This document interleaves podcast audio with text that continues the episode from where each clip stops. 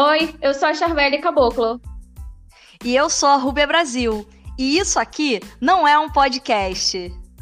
Você vai ouvir agora um Putacast. Olá, ouvintes do nosso Putacast. Esse é o quinto Putacast. Sejam bem-vindos. Sejam bem-vindos, gente. Estamos aqui, ó, na nossa empreitada aqui de fazer esse, esse Putacast. Sim, eu estou aqui tomando uma batida de abacaxi. Fiz uma batida de abacaxi, deu saudades da Lapa. Eu tô tomando café mesmo. Nossa, mas saudades da Lapa tenho tomando qualquer coisa, até água. Batida, pra mim, é a cara da Lapa. Botar cachaça, leite condensado, alguma fruta e gelo, pra mim, acho que não existe nada melhor que representa a Lapa do que isso, pra mim. Ah, existe sim, vai. Aquela tequila ah. passando com limãozinho, assim. Aqueles caras com a bandeja ah, de tequila eu... e limão. Você sabe que isso não, vai, não, vai, não vai, vai nunca mais participar do novo mundo, né? Nunca mais, nunca mais. O novo normal não permite. Não vai ter.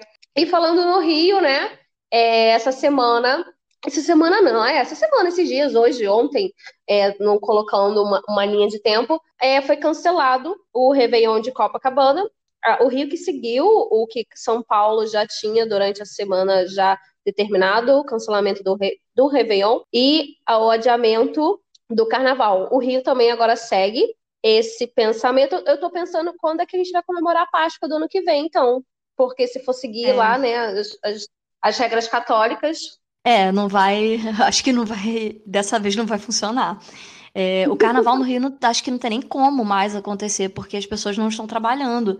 E os barracões, eles começam a funcionar, tipo, em abril, Maravilha. maio, no máximo. E os barracões estão todos parados, não tem condições de fazer o carnaval. Ia ser um carnaval bem, bem ruinzinho, né? Bem fraco. Eu, eu li que parece que São Paulo quer adiar para final de maio. E, mas ainda nada é certo, a gente não tem como segurar nada, que realmente só vai acontecer o carnaval se já tiver uma vacina até lá. Justo. A gente estava num debate ontem com os meus amigos, porque assim, será que cada cidade vai determinar um, um, um, um novo carnaval, assim, enfim, não sei como é que vai ser isso, como é que vai ser, por exemplo, datas, feriados como a Páscoa, vai continuar seguindo o calendário católico, ou também vai mudar conforme, ai, que loucura, ai, não quero mais pensar, tá dando preguiça dois mil e vinte e um. Mal começou, já tá dando preguiça. Ai, ai. Mas, mas a Páscoa, ela tem uma ligação com, uma, com uma, um fenômeno do, do céu, assim, saca? Tipo, de uma lua específica. E eu, uma vez eu tava lendo sobre isso. Então, ela... E é o que determina a data do carnaval também, né?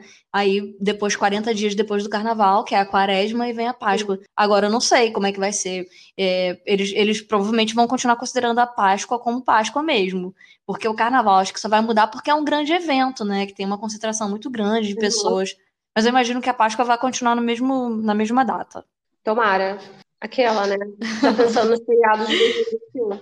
Mas, falando em comemorações, a gente recebeu uns áudios muito fofos, né, durante esse... A gente ficou num hiatozinho de duas semanas aí, acertando algumas coisas técnicas. Vamos voltar com tudo agora essa semana. Tem um áudiozinho fofo que a gente recebeu, né? Sim, a gente recebeu um áudio muito fofo de uma ouvinte pelo Telegram. Eu vou soltar aqui para vocês escutarem também. Gente, quem quiser mandar áudio... Vai mandando que a gente vai soltando aqui, tá? Para todo mundo participar. Quem quiser contar um caos, fica à vontade. As intervenções são todas muito bem-vindas. O link para vocês mandarem mensagem é, tá lá no, no Instagram, um, puta, um Putacast, acessa lá. Tem um linkzinho para vocês é, adicionarem a gente no, no Telegram e mandarem mensagens. Isso, a gente criou um canal no Telegram... E é só mandar mensagem lá. E é, é muito bacana que vocês mandam uma mensagem de áudio e fica bem interativo, assim. É, até se, se alguém quiser mandar uma mensagem sugerindo pessoas pra gente entrevistar, fiquem à vontade. Sim. É tudo muito bem-vindo. Solta o áudio aí, Rubê D J. Eu adoro a proposta do Putacast, né? né? Que é dar visibilidade a pessoas comuns que no seu dia a dia realizam trabalhos incríveis.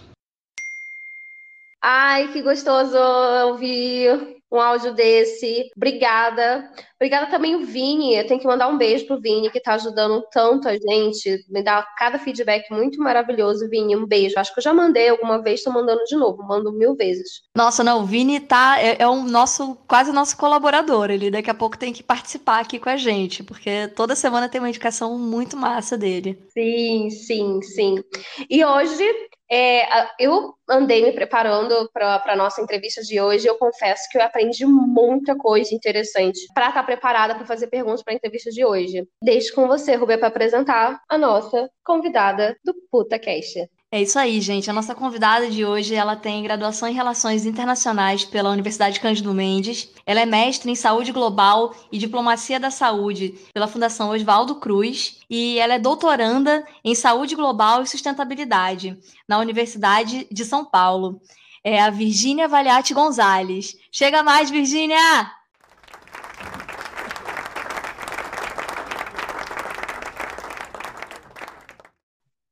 Seja bem-vinda, Virgínia, ao nosso Putacast. Oi, Virgínia, tudo bem? Oi, Charbeli, oi, Rúbia. Obrigada pelo convite, viu? Imagina, seja muito bem-vinda. É, no, num primeiro momento aqui, o que a gente quer é que você explique a sua área de atuação. Fala um pouquinho para a gente do seu trabalho. Beleza, vamos lá. Então, gente, eu sou formada em Relações Internacionais, tenho mestrado em Saúde Global e estou fazendo agora, atualmente, o doutorado na mesma área de Saúde Global na U S P. Eu trabalho já há quase dez anos na Fundação Oswaldo Cruz e atuo especificamente com o tema de cooperação internacional em saúde e já há seis anos eu sou é, coordenadora para as ações da Agenda vinte e trinta na rede de bancos de leite humano. É isso, resumidamente. Certo, Virgínia. É, na nossa conversa é, que a gente estava tendo fora do ar e tal, você falou um pouco sobre o fato de o Brasil ser referência nessa, nessa área de banco de leite humano. É, quais são as principais diferenças entre a formatação dessa política pública no Brasil e as outras políticas públicas em outros lugares do mundo e o que faz essa política pública da Fundação Oswaldo Cruz ter uma referência mundial? Ah, Rúbia, eu acho essa pergunta ótima, porque... Por incrível que pareça, pouca gente tem esse conhecimento, né, de que o nosso país tem uma política pública tão exitosa e reconhecida a nível mundial já há tanto tempo. Então, assim, é, tentando responder de forma bem objetiva, a, o Brasil desempenha o, a ação Banco de Leite Humano como política pública há mais de trinta anos, tá? E o que faz essa política pública ser tão exitosa, eu poderia destacar alguns pontos, né? De tantos, provavelmente eu vou deixar alguns de fora, mas assim, os principais, eu diria, né? É, é justamente a, a concepção de bancos de leite humano, a concepção do modelo, né? O modelo brasileiro, ele, ele trouxe um, alguns diferenciais marcantes, ele causou, inclusive, uma, uma ruptura da forma de se, de se entender o aleitamento materno. Qual seja, vamos lá, é, o, o modelo de bancos de leite humano existente até a década de oitenta, no mundo inteiro, inclusive no Brasil, era muito baseado na lógica anglo-saxônica, né? É, inclusive tem um pesquisador é, que é o precursor do modelo brasileiro de bancos de leite aqui no Brasil, João Pris de Guerra de Almeida, que dizia que os bancos funcionavam como é, meramente leiterias humanas. O que, que isso quer dizer? Que o banco de leite humano, à época, funcionava apenas recebendo e distribuindo leite. Então, uhum. o que, que o Brasil fez, né? Olhando para a questão do aleitamento materno e entendendo que o aleitamento materno não pode ser enxergado apenas do ponto de vista biológico, e sim também é, condicionado e construído socioculturalmente, então, o que, que, que aconteceu? Trouxemos a mulher para a cena, a importância da mulher e a importância de se apoiar essa mulher. Então, os bancos de leite humano, no modelo brasileiro, passaram a ser casas de apoio, proteção e promoção do aleitamento. Quantos países atualmente participam dessa rede de colaboração? Você falou colaboração, vou até puxar de novo. A gente está já no estágio de cooperação. A colaboração... Ah, a cooperação. Chama... Isso, é... Não, acho ótimo, até é bom, uma oportunidade de a gente falar, né? Colaboração é um estágio que a gente chama que é antes da cooperação, né?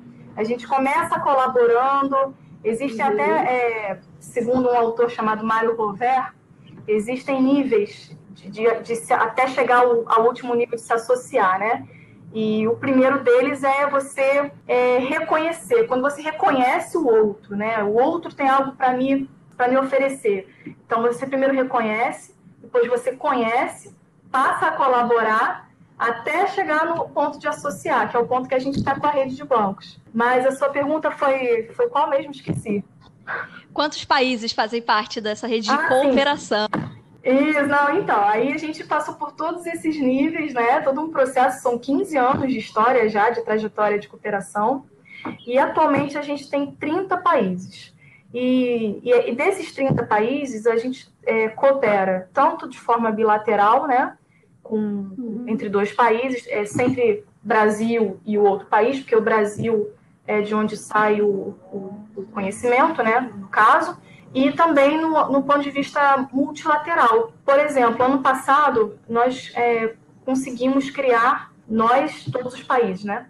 Conseguimos criar a rede de bancos de leite humano do BRICS. Então, foi um ganho importante, cultural, né? E fenomenológico também, do ponto de vista aí da, da história dos bancos de leite humano. E também nós estamos trabalhando com a rede de bancos de leite da C P L P, Mercosul e Iberoamérica. Então, a gente trabalha nesses âmbitos também no multilateral. Quais situações é, é recomendado a utilização do, da, do leite doado, do leite humano doado? Então, gente, é, eu sei responder essa pergunta, mas também está muito biomédica. Mas eu, é, mas é. eu vou... Não, mas não tem problema, eu respondo. Né? Assim, eu, eu, eu sei muito, né, de banco de leite, mas eu, eu sempre evito um pouco responder porque eu não quero entrar na alçada do outro. Mas é basicamente uhum. o seguinte, depois até tem que ver, é, existe uma prioridade, tá, desses que eu vou falar, que, que é postulado pelo SUS, pelas normas do SUS mesmo, mas é basicamente é que todo aquele recém-nascido, prematuro, de muito baixo peso, ou é, recém-nascido é, pós-cirúrgicos, né, que, que precisam do, do leite humano que... várias evidências científicas e cada vez mais existem evidências comprovando benefícios que a gente nem, nem sabia. Assim. Então, é o tempo todo chegando evidências novas sobre, sobre essa qualidade desse leite como o melhor alimento para o bebê, né? Para o melhor primeiro na, na primeira infância, que é esse momento. E, inclusive, aí falando também de mais um diferencial do, do modelo, é que esse... Como é que eu vou falar para vocês? A gente, aqui no Brasil, trabalha da seguinte forma. O médico prescreve o que o bebê está precisando, né? Qual é a necessidade nutricional daquele, daquele bebê, né? Ele lá da neonatologia prescreve para o banco. E o banco vai escolher o leite com aquelas qualidades, especificidades nutricionais, uhum. de acordo com a necessidade desse bebê. Então, é, então, a gente tem também esse controle. Qual leite é mais calórico, qual leite tem mais propriedade X, né? E esse leite vai de acordo com a necessidade desse bebê. Olha, sensacional. Nossa, eu estava lendo que existem mais de duzentos, né, bancos de leite só no Brasil, né?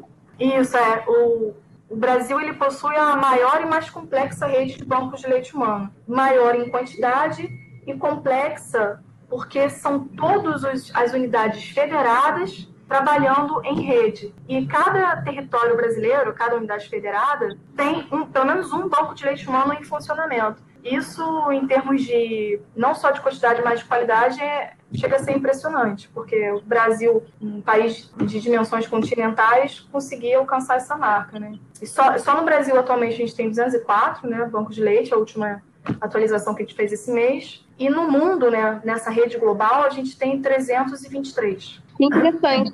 E assim, eu estava vendo algumas cartilhas a, a, um pouco antes da gente começar a gravar, e assim, é, é feito um trabalho, é, a, a mulher, depois do parto, é, ela já é assim, recebe algum material de que ela também pode estar tá doando leite assim que ela sair da maternidade, continuar fazendo essa coleta dentro de casa e enviando para o banco? Existe esse trabalho dentro das maternidades?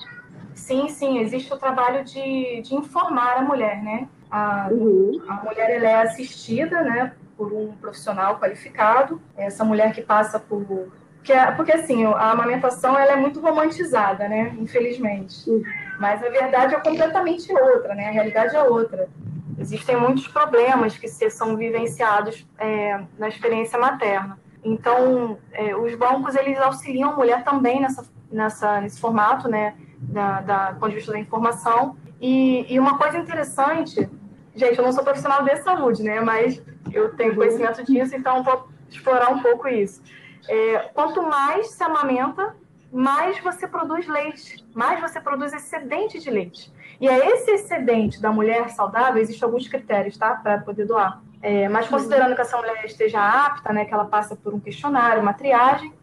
E esse excedente do filho dela vai ser doado, vai passar por todo um processo de, de controle de qualidade, pasteurização, para poder chegar no recém-nascido prematuro que precisa.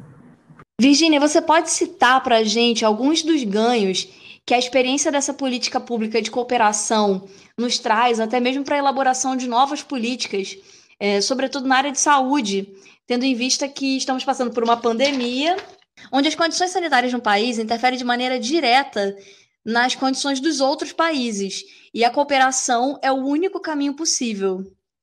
Eu acho que é o seguinte, acho não, né? Acredito que é o seguinte, é... E aí eu posso, inclusive, dar o exemplo da rede, da rede de banco de leite humano, que, como você falou, a cooperação, é, nesse momento, né, que a gente está vivendo mais do que nunca, ela é, é realmente um pilar para a nossa, para nossa resiliência, né? É, do ponto de vista até, até mesmo, enfim, humano mesmo, né? Então, e eu posso falar isso a partir da nossa experiência que a gente teve nesse momento. É, os ganhos, aí voltando um pouco, né, falar dos ganhos enquanto política pública. Eu acho que, sobretudo, e aí não sei até, até onde a minha, a minha formação me deixa enxergar, eu acho que, sobretudo, ganha político, né? Político diplomático, né? Trazendo aí para a saúde global. O que acontece? Em dois mil e um, que foi quando os bancos de leite ganharam o cenário internacional, porque a Rede Brasileira de Bancos de Leite Humano, no ano de dois mil e um, ela ganhou um prêmio da Organização Mundial da Saúde. E foi aí que começou esse, essa projeção, né, internacional do, dos nossos bancos de leite. E isso foi interessante porque os países passaram a conhecer um modelo extremamente eficaz e que, ao mesmo tempo, possui baixo custo. Então, esse foi mais um diferencial do, do modelo brasileiro, né? E isso chamou a atenção também dos países. Então, a partir de dois mil e um, a gente começa a receber, a Fiocruz, né, começou a receber é, demandas de outros países para conhecer esse modelo. E aí, em dois mil e cinco, a Fiocruz ela passou a, a receber tanta demanda de tantos países diferentes que tiveram que estruturar melhor essa, essa ação. Então, a, a Fiocruz passou a trabalhar com a Agência Brasileira de Cooperação e a Assessoria Internacional do Ministério da Saúde. Então, vejam que passou a ser, sim, realmente uma ação de política externa, agora de Estado também. Já era uma ação é, nacional, né, de Estado, e passou também a ser trabalhada nesse âmbito, no, no cenário da, da política externa brasileira.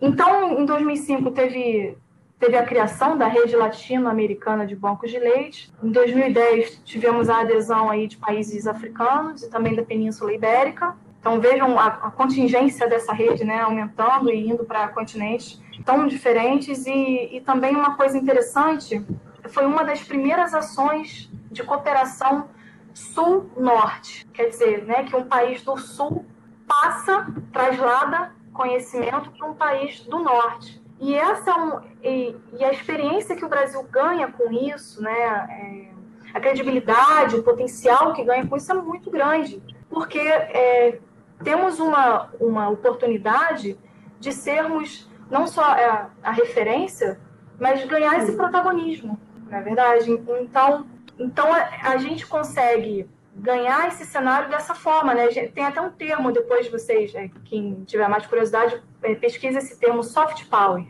né? Que seria o poder leve, o poder suave. É, na, uhum. Em termos de política internacional, de relações internacionais, é uma forma de se expressar legitimidade e de se expressar poder, sem o uso de forças, né? Aquela, aquele conceito tão enraizado, tão tradicional, né? Então, é, essa, esse é um ganho também importante. Sim, né? E um, um ponto importante também é que o Brasil ele, ele tem a sua política externa tradicionalmente focada e mais recentemente focada nas relações horizontais, a gente chama de cooperação horizontal. Como eu falei para vocês, o Banco de Leite foi uma das primeiras ações de cooperação sul-norte, e isso é muito importante, porque, e muito interessante também, porque a gente vem quebrando essa lógica eh, verticalizada, norte-sul, cheia de condicionalidades, que o que, que é isso, né? Antes, até muito tempo, até pouco tempo atrás, a gente falava em ajuda internacional. E hoje, sim, nós falamos de cooperação. Quer dizer, uhum, se a gente fala em ajuda, a gente acaba pressupondo é, relações de poder aí, né? Eu ajudo você, você está numa situação mais vulnerável que eu. E cooperação não, a gente fala de, de cooperantes, é uma relação de igual para igual, horizontal, onde todos somos partícipes da mesma trama. Então, a ideia da cooperação que a gente pratica na Fiocruz é, é essa. Interessante falar sobre, sobre toda essa cooperação e assim, internacional. Eu e a Rubita, a gente tem um quadro no nosso Putacast que chama Todos os Caminhos Levam a Falar Mal do Bolsonaro. Todos os caminhos levam a falar mal do Bolsonaro. E aí? Lamento. Quer que faça o quê? Eu sou Messias, mas não faço milagre. Não sei se você chegou já a, a, a ouvir do, dos outros áudios que a gente tem, falando tanto de, de cooperação política, das políticas externas. Por acaso, a forma que o Brasil agora está lidando com as políticas externas impactam esses programas que têm grande cooperação, assim, vamos dizer, global? Ou é indiferente? Então... Não, não, definitivamente não é indiferente, não, né? Porque, infelizmente, as retaliações, elas acontecem é, de formas mais extremas ou não, e eu, inclusive, tenho até mais medo das, das, formas mais, das retaliações mais suaves. Mas eu, eu, eu posso falar da nossa cooperação, né? A, a nossa cooperação, ela não, ela não foi afetada por conta dessa, de determinadas posturas, tá? Por conta do... Porque existe uma rede, né? A gente, é, a gente realmente pratica o trabalho em rede. Se vocês forem é, observar o, o, o postulado por Bruno Latour, por exemplo, né? Ele chama a teoria da ator-rede, fala do, é, dos híbridos, né? Então, acho que a nossa rede pratica muito esse conceito do Latour. E, e agora, uhum, nesse, nessa situação de epidemia também, ficou muito visível isso. É, e, e lembrando também, sobre a questão que você falou específica aí do, do mandatário, é, sempre lembrando, é, a gente sempre faz esse exercício de lembrar que nós somos uma política de Estado e não de governo. Uhum. Então, a gente trabalha para o Estado brasileiro, para a sociedade brasileira, que precisa da gente, e a gente continua, uhum, tentando fazer sempre desse jeito. É a Rubita que, que, que entende mais desses assuntos do que eu, né, Rubita? Dos tipos de políticos. É, Virgínia, nesse período de, de pandemia, houve alguma alteração nos protocolos de segurança para a coleta desse, desse leite? Essa é uma pergunta muito interessante, porque eu vou te falar o seguinte, Rúbia, não. Não, no, em que sentido? O modelo brasileiro, ele garante todas as segura, toda a segurança de todos os processos que esse leite, até chegar no recém-nascido ou bebê de, baixo, de muito baixo peso. É claro que as medidas de higiene, elas foram extremadas, claro, mas essas, essas medidas, elas já eram adotadas antes, tá? Então, uma diferença que teve, e aí a gente coloca, é, dizendo por conta do, é, da mãe infec- potencialmente infectada, foi a de que a amamentação, ela continua sendo indicada, mesmo é, nesses casos, só usar os apetrechos, as, as medidas de biossegurança, como o uso de máscara, É, a luva, para poder amamentar o filho sem as gotículas alcançarem o bebê. Então, essa foi a diferença mais marcante, assim. De resto, o modelo já garantia essa segurança. Em uma das palestras que, que você ministrou lá na, na Universidade Federal da Integração Latino-Americana, você falou sobre o case dos potinhos para coletar esse leite, né? Que é um material que era muito caro e que o Brasil inovou utilizando um material é, reciclado, né? Eu queria que você contasse para a gente um pouco sobre isso. É, lá na década de oitenta, quando o Brasil estava ainda é, começando a mudar, né, o, o seu paradigma da amamentação e dos bancos de leite, os bancos de leite utilizavam, eles tinham que importar o, o recipiente dos Estados Unidos. Eu não tenho a cifra agora aqui, mas era uma cifra altíssima é, para o sistema de saúde desembolsar, né? era um recurso altíssimo, que você tinha que importar dos Estados Unidos, era um, era um recipiente, alta tecnologia, enfim, era aquela coisa toda. E aí os, os pesquisadores da Fiocruz trabalhavam uma alternativa para substituir aquele frasco que era até então utilizado. E aí descobriram, olha a inovação que a gente trouxe, né? Descobriram que aquele pote daquele Nescafé, daquela maionese, que funcionava perfeitamente e poderia até ser reutilizado por até algumas, algumas vezes. Esse pote de vidro com tampa rosqueável de, de plástico. Exatamente assim que deve ser utilizado pela mamãe que está em casa e deseja amamentar, é, doar o, o leite. Então, foi uma inovação, que, uma das inovações que o modelo trouxe também. Ai, que perfeito, jeitinho brasileiro sempre abençoado. É, para você é... ver o que, o que dá para fazer, né? Sim. Sim, quando a gente foca em solução, né? Não fica focado no, no problema. Uma outra pergunta, é uma pergunta mais polêmica, assim, é sobre a atuação dessas empresas, como a Nestlé, por exemplo, o lobby que elas fazem, né, é, nos pediatras e com, a, com a relação aos, aos leites artificiais. O que vocês têm de informação a respeito disso? Quanto que isso atrapalha no processo de informação sobre o aleitamento materno? Então, Rúbia, eu acredito que assim, a gente avançou bastante com relação a esse tema é, nos dias de hoje, né? Essa foi uma luta muito acirrada lá na década de setenta, principalmente, né, que as indústrias dominavam, não tinha nem, nem competição com relação a isso. Foi na década de setenta que começou a ser mudado com, uma, um, com um relatório denúncia, entre aspas, um relatório denúncia, entre aspas, de um britânico, jornalista britânico, né, falando sobre é, os efeitos desses leites na, em países da África. Porque imagina, você usar um leite, um leite de fórmula em uma água...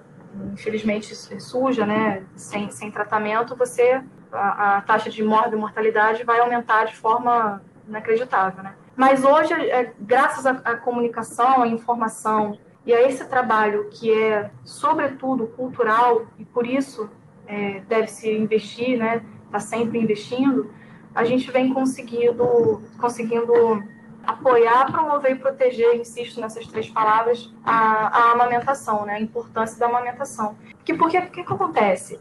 Eles vencem no espaço que a gente deixa. Então, se a gente oferece condições para essa mulher, suporte, apoio para essa mulher que passa por dificuldade no, no seu processo de amamentação, essa mulher vai ter opções. E essa mulher vai ter como, mais do que opções, ela vai ter como vencer as dificuldades postuladas. Então, eu acho que o, o a principal questão é, é essa, né? O que a gente pode fazer para a mulher, né?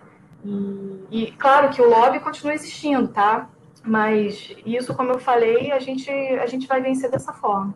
E, a, a partir dessa informação, nem sei se é a sua área, Virgínia, a gente entende que existem umas barreiras sociais, o programa atinge todo mundo, existe alguma camada social que participa muito mais da doação e, e é muito mais receptiva a procurar ajuda do que outras? Existem estudos falando sobre isso, tá? É, uhum. Não é muito a minha área, não, mas existem estudos, eu já até li um estudo falando sobre isso, que lá na década de noventa, se não me engano, que classes é, de, de poder aquisitivo menor acabavam por doar mais. E aí a gente entra em, em várias discussões, né? Tanto da discussão de, de acesso, né? Porque, querendo ou não, a alimentação também é mais econômica, porque você não tem que comprar a, o leite, aí você acaba insistindo, passando por todo um drama, sem apoio, até conseguir amamentar. E até do ponto de vista também aí de princípios, né? Uhum. E, aliás, até gostaria de falar sobre isso, porque... Falando aí, mais um, mais um diferencial do, do modelo brasileiro de banco de leite é justamente esse, esse princípio da solidariedade. Você viu lá que a gente tem mais de duzentos bancos de leite, né? E se eu te falar que as doações, a, a mulher que doa seu leite, ela não recebe nada por isso, você acredita? Acredito. Pois é. Tem, existem modelos aí no mundo que ainda, ainda existe a, a remuneração, a recompensação financeira, monetária, para a mulher que doa. Nós do Brasil, isso inclusive hoje, né? Hoje não, já desde que virou ação de é, uma política pública, é, é proibido por lei você comercializar esse leite. Mas mesmo assim, né, você alcançar essa legião de obstinadas, essas mulheres maravilhosas que doam de forma altruísta, realmente altruísta, embora existam discussões filosóficas sobre altruísmo, mas solidárias, né, de estar sempre retroalimentando essa rede através desse princípio lindo que é a solidariedade, é de realmente manter a nossa a chama da esperança acesa. Nossa, sensacional. Eu confesso, assim, que quando a Rúbia é, mandou, assim, o nome, foi a primeira vez que eu fui pesquisar e procurar ler sobre tudo esse programa, assim, na minha vida, você acredita? Pois é, é pior que pouca, é, pouca gente conhece mesmo. O que é uma pena, né? Porque é uma, é uma política pública que nos enche de orgulho e a gente poderia estar aprendendo muito. Não apenas no aspecto do, do aleitamento humano, mas no aspecto mesmo de, de cooperação internacional, né? Da gente entender o que, que é isso e, e começar... E o, não é a única política do Brasil que é referência, sabe? A gente tem um monte de outras políticas. A gente conversou semana passada com o Caio e ele falou sobre o, o programa de... de acolhimento de pessoas trans em São Paulo, que também é uma referen- era uma referência, né? Infelizmente não chegou a virar uma política de Estado, tanto que está sendo desmontada agora nesse, nesse governo, mas a gente tem muitas coisas, a, a, o Brasil tem muitas coisas para ensinar nesse aspecto do mundo, né? E a gente poderia estar sendo mais... É... A gente deveria ter essas políticas com uma, uma visibilidade muito maior, né? E a gente, a gente não tem. Eu, eu ia te dizer, porque na, na pergunta que você fez dos ganhos, né, a gente tem, infelizmente, né, a, a postura aí, né, da, da atual política externa é, é, é negar o que eles chamam de globalismo. Você pode até negar, mas é o, o mundo atual, ele, ele funciona nesse, entre aspas, globalismo, né? A gente está vivendo um, um, um mundo globalizado e cada vez mais globalizado no sentido da troca, né? E a gente não pode virar as costas para esse mundo fingindo que ele não existe. Então, um país como o Brasil, que não tem, e aí puxando para a minha área, um país que não tem poderio bélico, e mesmo se tivesse, a lógica não, também não é mais essa. Então, a gente tem que, que investir no que a gente pode, inclusive, usar como um, um fator de negociação diplomático. Uhum. Claro. Perfeito. Vi, agora é um momento... mais livre aí, para você deixar um recadinho final, assim, pra gente, é, lugares onde você recomenda que as pessoas busquem informações a esse respeito. Enfim, se você quiser deixar também página, que eu não sei, eu acho que você não tem nenhuma página, mas deixar o seu... seu ah, o seu Instagram é muito pessoal também, né? Não, não, mas eu sou meio bicho do mato, né, Rubita? Você já percebeu, né? Até é... profissionalmente eu sou meio bicho do mato. Então, eu acho que, primeiro, eu queria parabenizar vocês. Eu assisti um episódio, só quero assistir os outros. Eu gostei muito da iniciativa.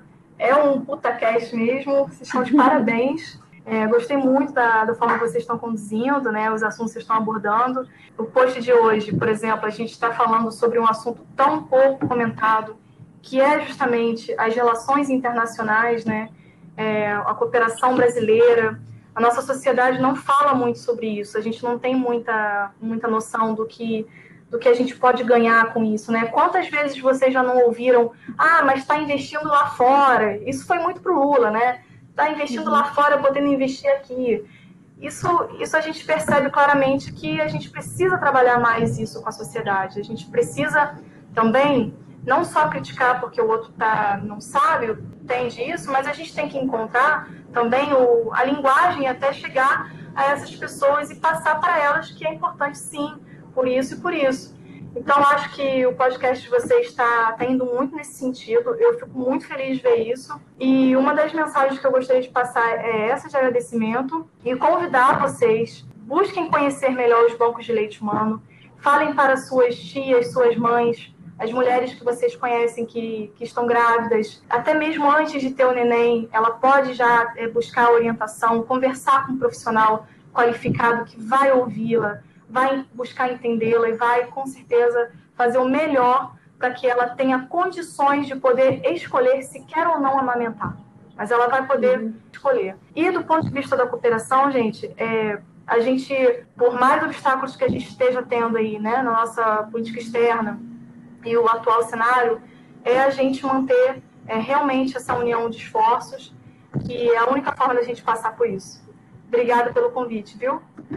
Obrigada a você, Virgínia. Arrasou demais. Sim, nossa, estou saindo outra pessoa de tanta informação que eu aprendi hoje. Obrigada, pessoal.